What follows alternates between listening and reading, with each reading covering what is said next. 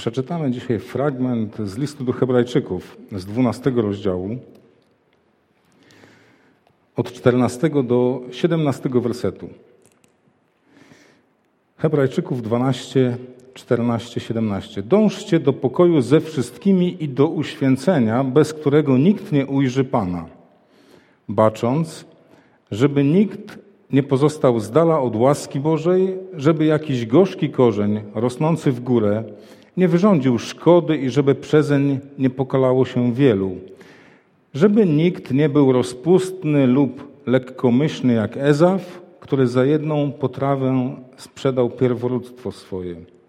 A wiecie, że potem, gdy chciał otrzymać błogosławieństwo, został odrzucony.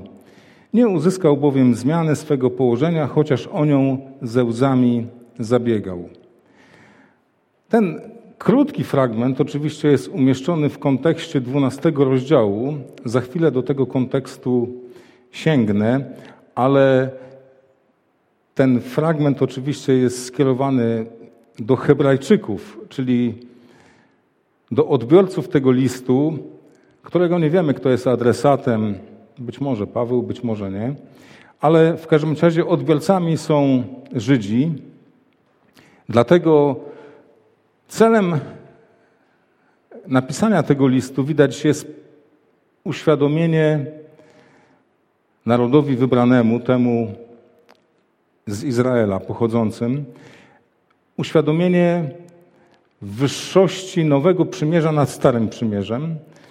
I w wielu aspektach jest to pokazane przez cały list do Hebrajczyków. Ta wa ważność nowego przymierza, która unieważnia to Stare Przymierze. I przede wszystkim oczywiście wskazana jest osoba Jezusa Chrystusa jako Mesjasza, jako arcykapłana, jako tego, który zastąpił wszystkie inne obrazy wcześniej kapłanów czy arcykapłanów e, w świątyni występujących, przewyższył ich, jest tym ostatecznym arcykapłanem. I to jest główny cel, który list do Hebrajczyków nam, nam objawia, ale też drugi cel jest pokazany. Jest taka przestroga, żeby Izrael nie wracał, jako naród wybrany, nie wracał do tych swoich starych praw, starych przywilejów związanych właśnie z tą sprawiedliwością osiąganą przez posłuszeństwo prawu.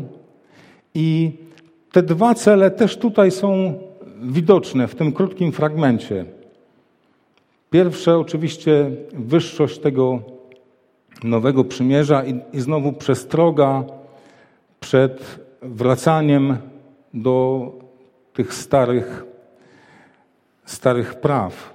I kiedy zobaczymy na cały dwunasty rozdział listu do Hebrajczyków, to zauważymy, że autor lubił sport. E, w, tych, w tym krótkim fragmencie są trzy odniesienia do świata sportu. Tym pierwszym odniesieniem jest w dwunastym rozdziale, w pierwszym wersecie słowo biegnijmy wytrwale. I to jest porównanie życia wierzących ludzi do biegu, ale do biegu długodystansowego. Do biegu, w którym potrzebna jest wytrwałość. I to jest pierwsze miejsce odnoszące się właśnie do, do sportu. Drugie miejsce z kolei e, to E, w wersecie 11 mamy karcenie, które ma rezultat taki jak ćwiczenia sportowe. Jeżeli poprawnie zostaje wykonane to ćwiczenie, które porównane jest do karcenia, to ono przynosi taki skutek, jak przynosi ćwiczenie fizyczne, ćwiczenie sprawnościowe, ono udoskonala,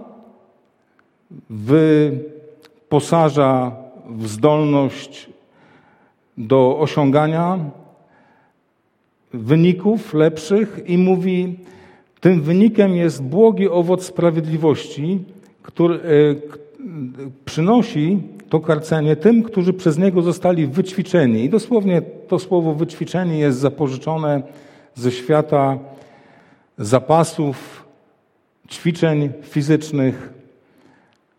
A trzecie miejsce, w którym odnosi się autor tego listu do sportu, jest słowo, które w tym fragmencie rozpoczyna czternasty werset.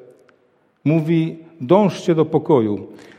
To dążcie do pokoju w dosłownym tłumaczeniu oznacza yy, ścigajcie pokój, ścigajcie taki intensywny bieg mający na celu uchwycić przedmiot ścigany. To jest wytężona y, aktywność, y, pełne zaangażowanie. To jest bardzo szybki bieg, który ma na celu właśnie zdobycie czegoś, osiągnięcie czegoś. Więc trzy odniesienia do świata sportu. Pierwsze to nasze życie, które jest porównane, życie wierzących ludzi do długodystansowego biegu, w którym potrzebna jest wytrwałość. I w tej wytrwałości są pomocne pewne wskazówki dla osiągnięcia celu tego biegu, czyli dobiegnięcie do mety, czyli dotrwanie w wierze do końca swoich dni. Tutaj e, ten, ten bieg ma to na celu. Osiągnięcie właśnie mety to jest zachowanie wiary, wytrwałość e, w Chrystusie, wytrwałość w, w pokładaniu zaufania w Bogu. Dokończenie tego biegu właśnie ma taki, ma taki finał, ma taką puentę. I w tym biegu są pewne wskazówki. Grzech jest tutaj przyrównany do ciężaru, który utrudnia ten bieg, do krępowania ruchów, do spowalniania ruchów. Więc jest tak naprawdę balastem, który jest zbędny w kontynuowaniu tego biegu.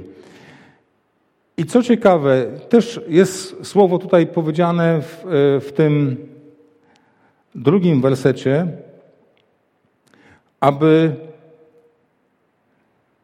patrzeć na Jezusa, który jest sprawcą i dokończycielem wiary. Ciekawe, że w biegu jest cel, na którym należy skupić swój wzrok. Tym celem to jest Jezus. Celem naszych oczu nie ma być ani zrzucony balast, ani uwolnienie się od jakiegoś grzechu. Nie ma być złożenie naszego wzroku na dopingujących nam trybunach, czy nie ma być złożenie naszego wzroku na innych zawodnikach, ale ma być koncentracja swojego wzroku na Jezusie. Te słowo patrząc na Jezusa dosłownie oznacza, w greckim jest to bardziej bogate określenie, ponieważ e, dosłownie znaczy odwrócenie wzroku od czegoś innego, od wszystkiego innego, po to, żeby szukać Jezusa, szukać tego jedynego obiektu, na którym powinna być skupiona nasza uwaga i nasz wzrok. Nie mam za dużo do czynienia ze sportem, ale pamiętam, e, w szkole średniej mieliśmy basen, więc e, zajęcia WF-u często były na basenie i przez to mieliśmy reprezentację szkoły w zawodach pływackich. Raz kiedyś tam się załapałem na takie zawody międzyszkolne pływackie. To był mój szczyt osiągnięć sportowych. Zostałem wystawiony do e, konkurencji w pływaniu grzbietem na ileś tam metrów, już nawet nie pamiętam. Kilka razy ten basen trzeba było przypłynąć. Mój kolega, który był z zamiłowania płetwonurkiem, pasjonatą w ogóle pływania i poruszania się w wodzie, zajął jakieś miejsce. Ja żadnego nie zająłem, ale kiedy ja płynąłem i on mi dopingował, powiedział: Mogłeś przepłynąć szybciej ten, ten dystans. Znał mnie, bo razem też trenowaliśmy przed zawodami, ale rozglądałeś się na sąsiednich rywali. Za dużo się rozglądałeś. A jak się płynie na, na grzbiecie, to rozglądanie się nie jest e, pomocne w tym, żeby właśnie skupić się na tym celu, do którego ma się dopłynąć. I bardzo zrozumiały jest dla mnie ten fragment, który mówi: patrz na Jezusa.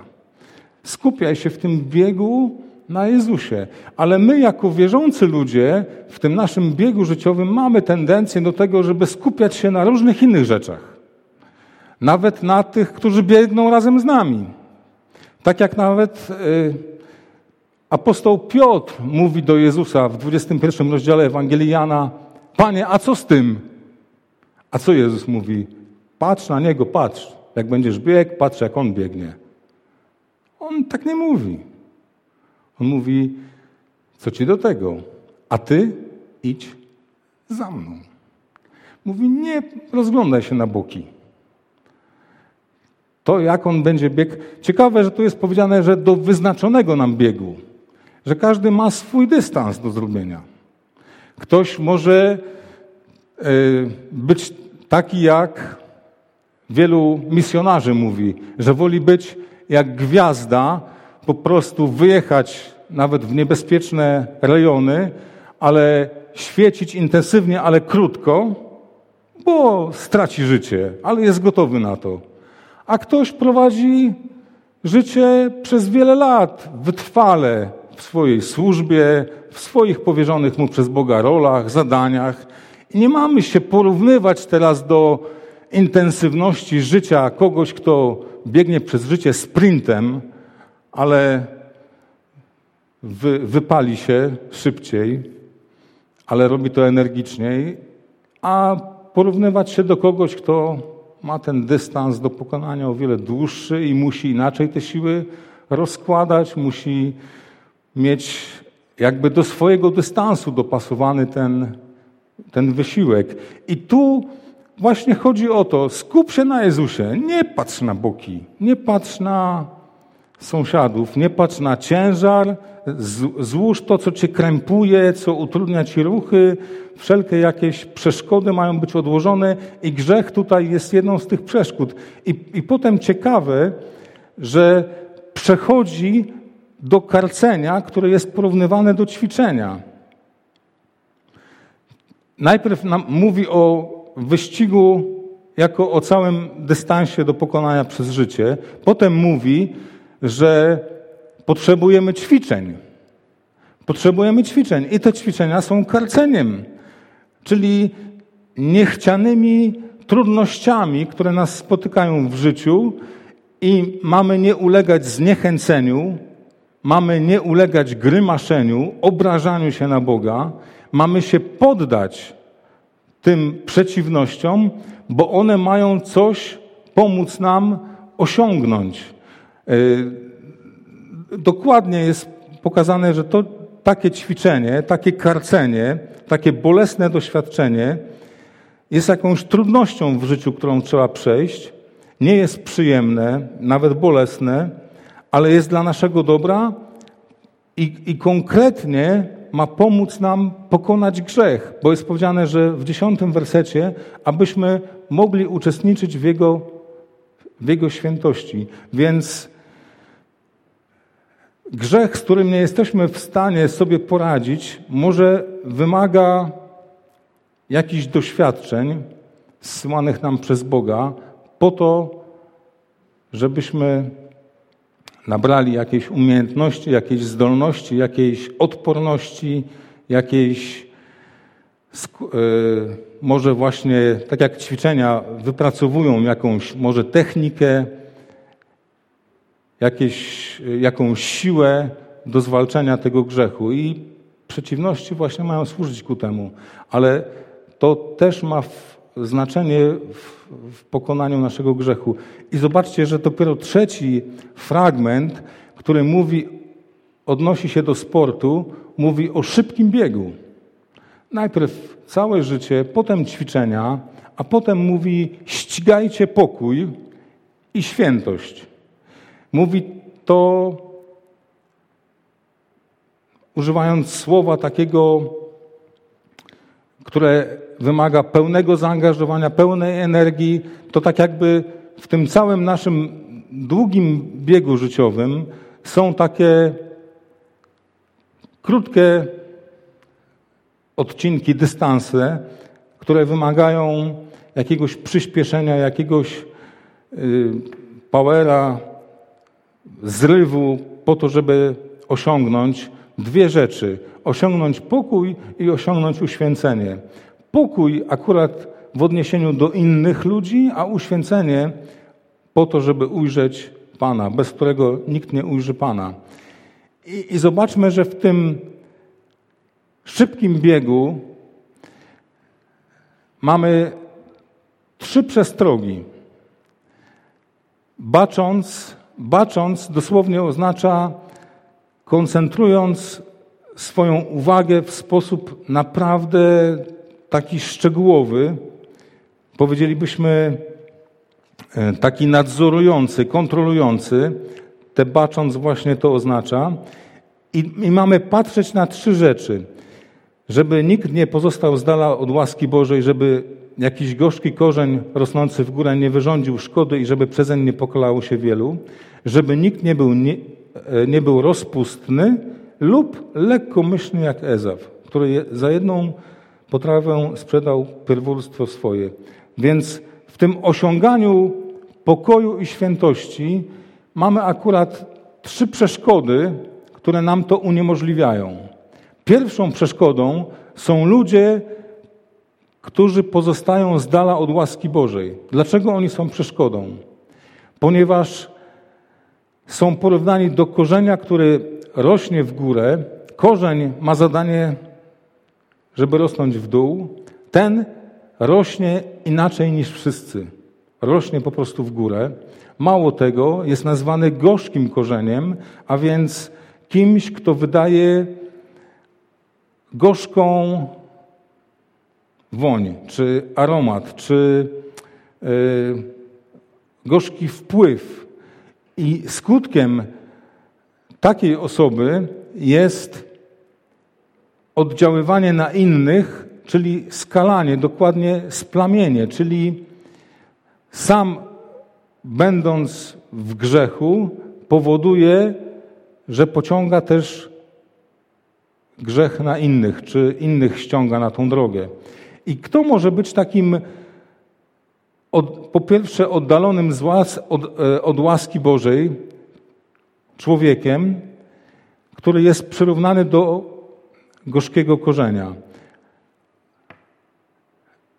W bardzo taki naturalny sposób możemy e, rozumieć, że ludzie z taką gorzką postawą są,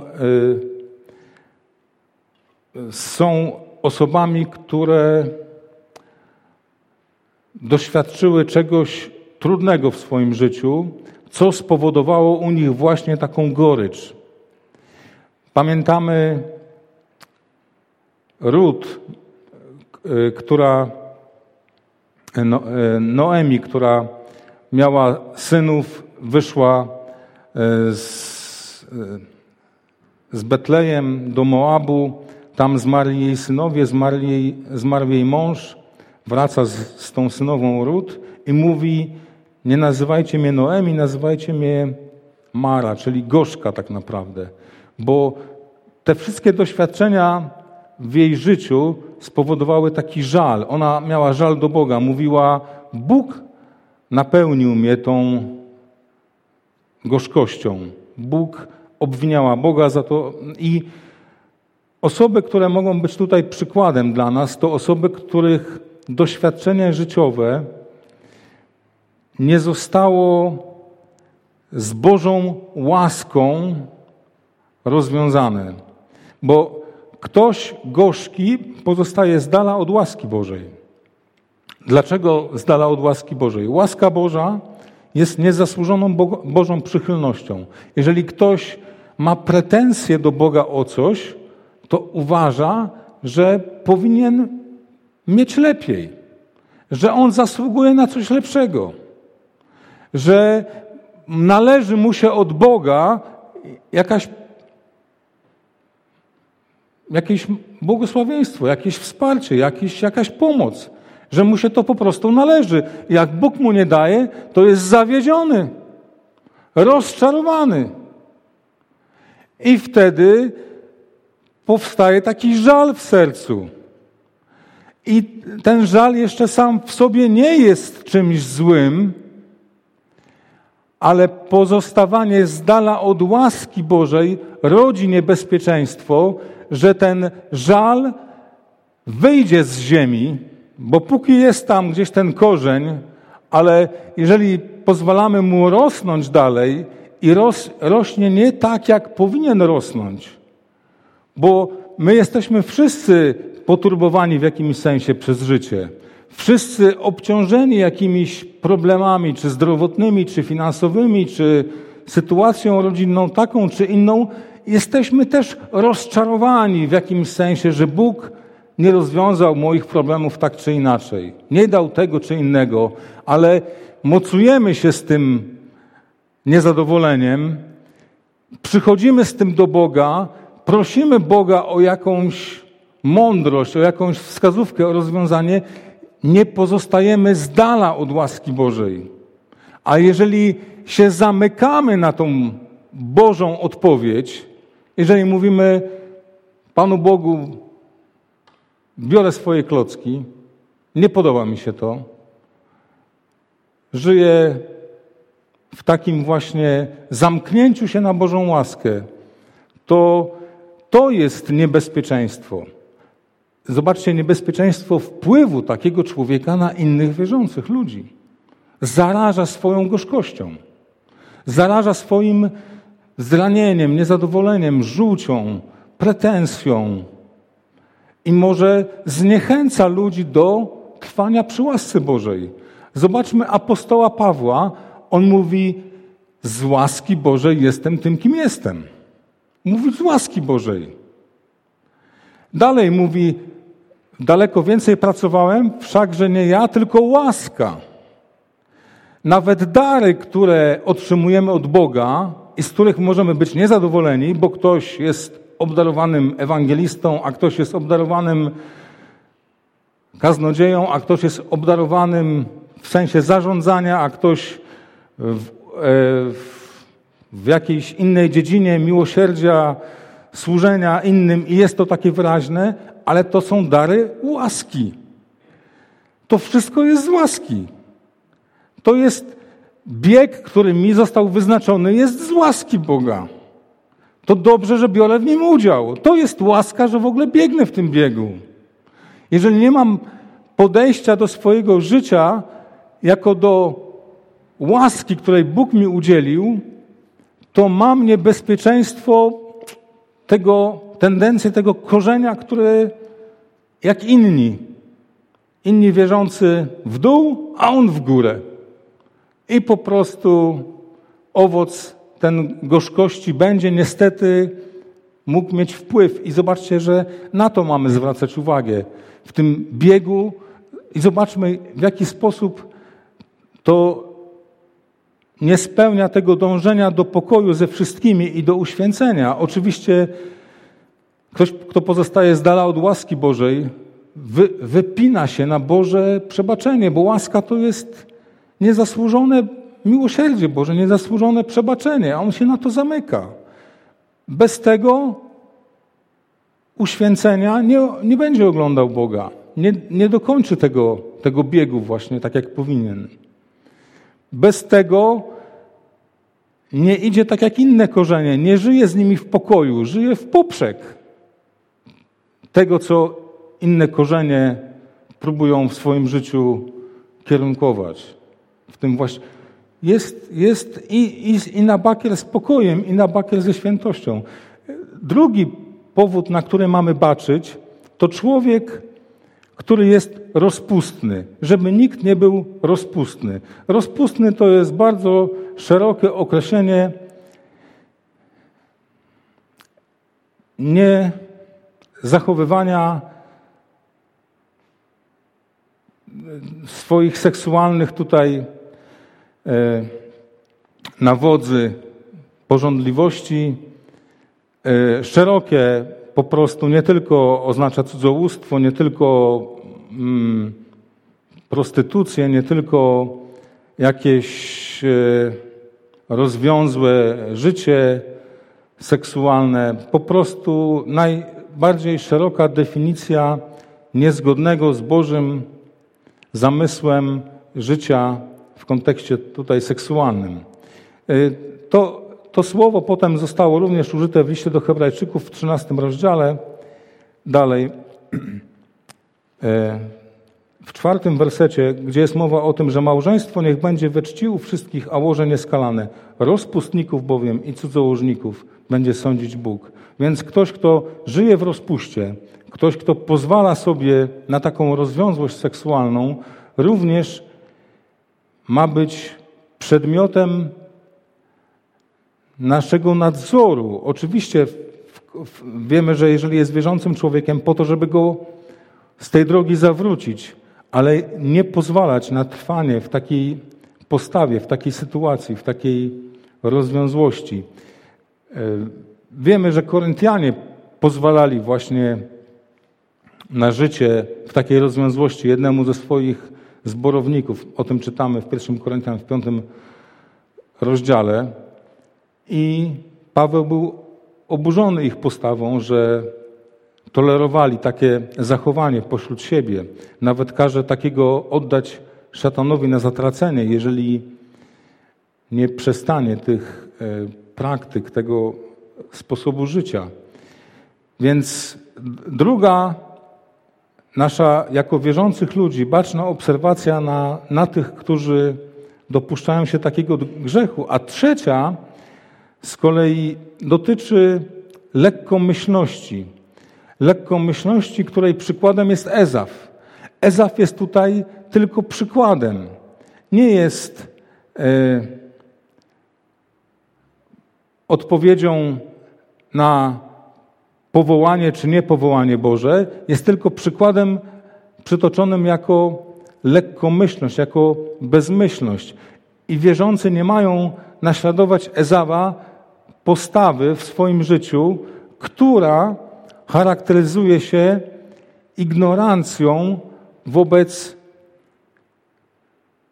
przywilejów, które przysługują im jako wierzącym ludziom, a te przywileje są duchowymi przywilejami w większości na rzecz zaspokajania doczesnych potrzeb. Ezaf jest tutaj przykładem kogoś, kto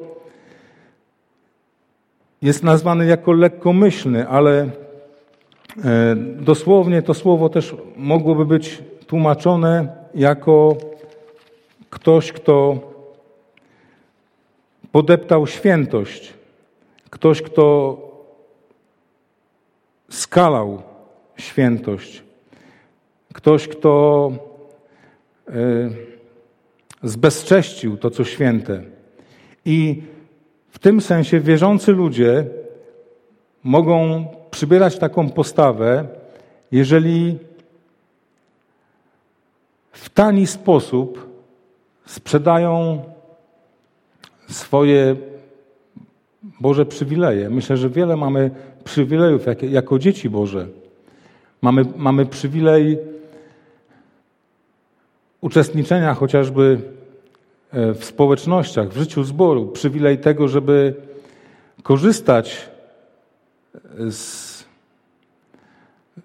ze służb w zborze, czy uczestniczyć w, w budowaniu zboru. To wszystko są przywileje, do których mamy przystęp, ale jeżeli ktoś w jakiś lekkomyślny sposób zamienia te przywileje na doczesną potrzebę, tak jak Ezaf zamienił pierworództwo na miskę soczewicy, czy, czy tak jakby na obiad.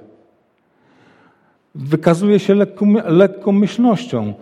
Oczywiście nasze wybory może nie są tak w skutkach brzemienne jak Ezawa, bo ktoś, kto by w dosłownym sensie naśladował Ezawa, musiałby odrzucić Boga, tak naprawdę, czyli w tym pełnym naśladowaniu Ezawa powiedzielibyśmy ktoś, kto życie z Bogiem zamienia na życie w grzechu, bo to zaspokaja jego potrzebę, bo przyjmuje kompromisy w życiu, takie jakby na przykład żyje w związku, który zaspokaja jego doczesne potrzeby, a nie jest Bożym, Bożym związkiem. Albo prowadzi jakieś podwójne życie, coś, co w doczesny sposób rozwiązuje jego potrzeby, kładzie na szali jako ważniejsze niż, niż trwanie w społeczności z Bogiem, niż bycie po prostu wiernym Bogu. I co, jak w jakim sensie Ezaf jest przestrogą dla Żydów, którzy bardzo dobrze rozumieli ten przykład, jest przestrogą utracenia tego przywileju w sposób nieodwracalny. Często ludzie ignorują te Boże przywileje, myśląc, że a pod koniec życia wrócę do Boga. Teraz na przykład moim stresem jest sytuacja w pracy, muszę ją rozwiązywać przez alkohol albo przez jakieś inne doczesne rozwiązania.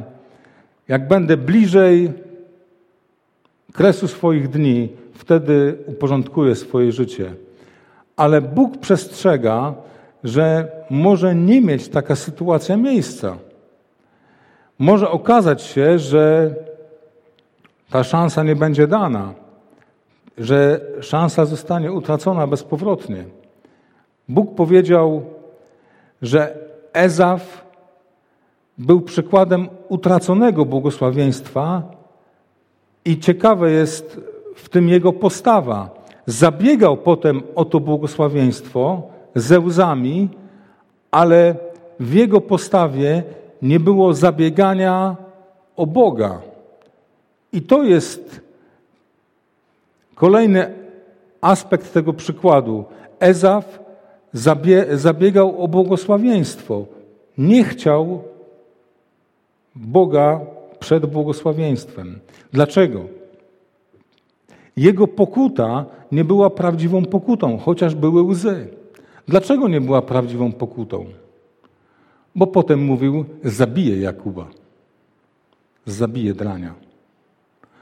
To tak nie mówi człowiek, który pokutuje, który mówi: Zgrzeszyłem, zawiniłem, sprzedałem pierworództwo, zostałem oszukany, bo nie widział swojej winy w tym. Winę widział w kim innym. To nie jest pokuta. To nie, była, to nie było szczere proszenie Boga o zmianę swojego położenia. Dlatego łzy, które są tylko z pozoru łzami żałowania, nie oznaczają jeszcze autentycznej przemiany człowieka we wnętrzu jego. Może być tylko chwilowe doznanie jakiegoś smutku, żalu z powodu utraty czy czy, czy no, takiego biegu zdarzeń. Nie raz kaznodzieje, ewangeliści mówili, że widzieli człowieka, który był wzywany do upamiętania i ze łzami robił to, ale na następny dzień nic w jego życiu nie zmieniło się. I to jest przykład Ezawa, który podobnie jak Saul, Widzimy, e, wchodzi do jaskini, do której schował się Dawid. Dawid oszczędza jego życie i jak wychodzi, Dawid woła do niego. A on mówi, Dawidzie, synu mój, mój po prostu upragniony, umiłowany. wraca i dalej ściga tego, tego Dawida. To nie, nie było szczere, nie było. Każdy, kto szczerze pragnie przeprosić Boga, zmienia swoje życie. Tutaj nie ma takiej postawy. I to jest przestroga. Przestroga, która pokazuje, że ludzie, którzy lekkomyślnie oddalają się od Boga, bo chcą żyć w grzechu, świadomie to robią, zdradzają taką postawę Ezawa, że nie ma w nich prawdziwej pokuty, szczerej troski o to, żeby oglądać Boga, bo te dążenie do świętości ma obietnicę.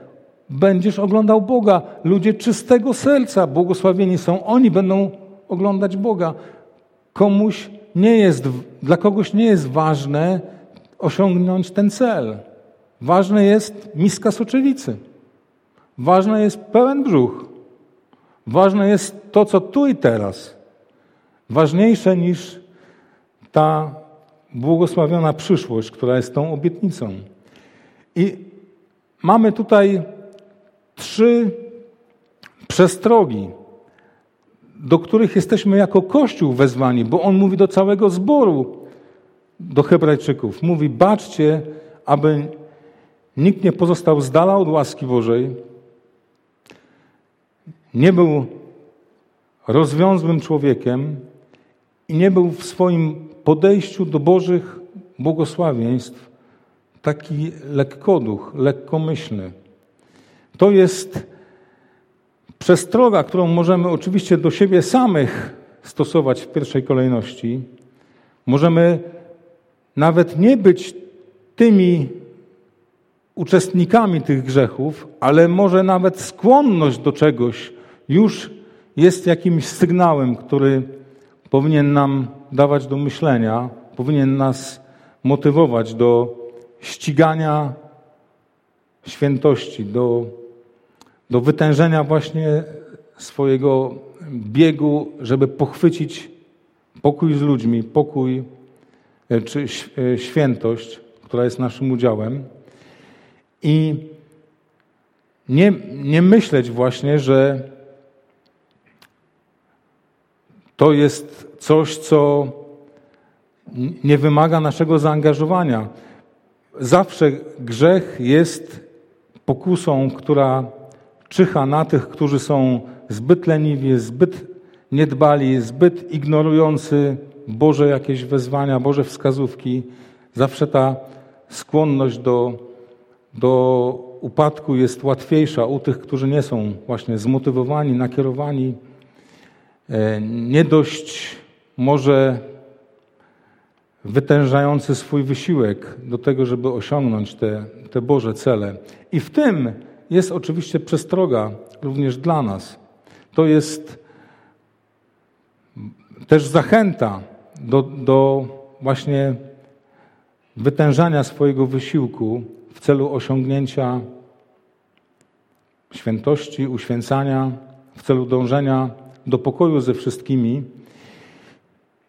i nieignorowania tych zagrożeń, tych postaw, które tutaj zostały wymienione w tym fragmencie.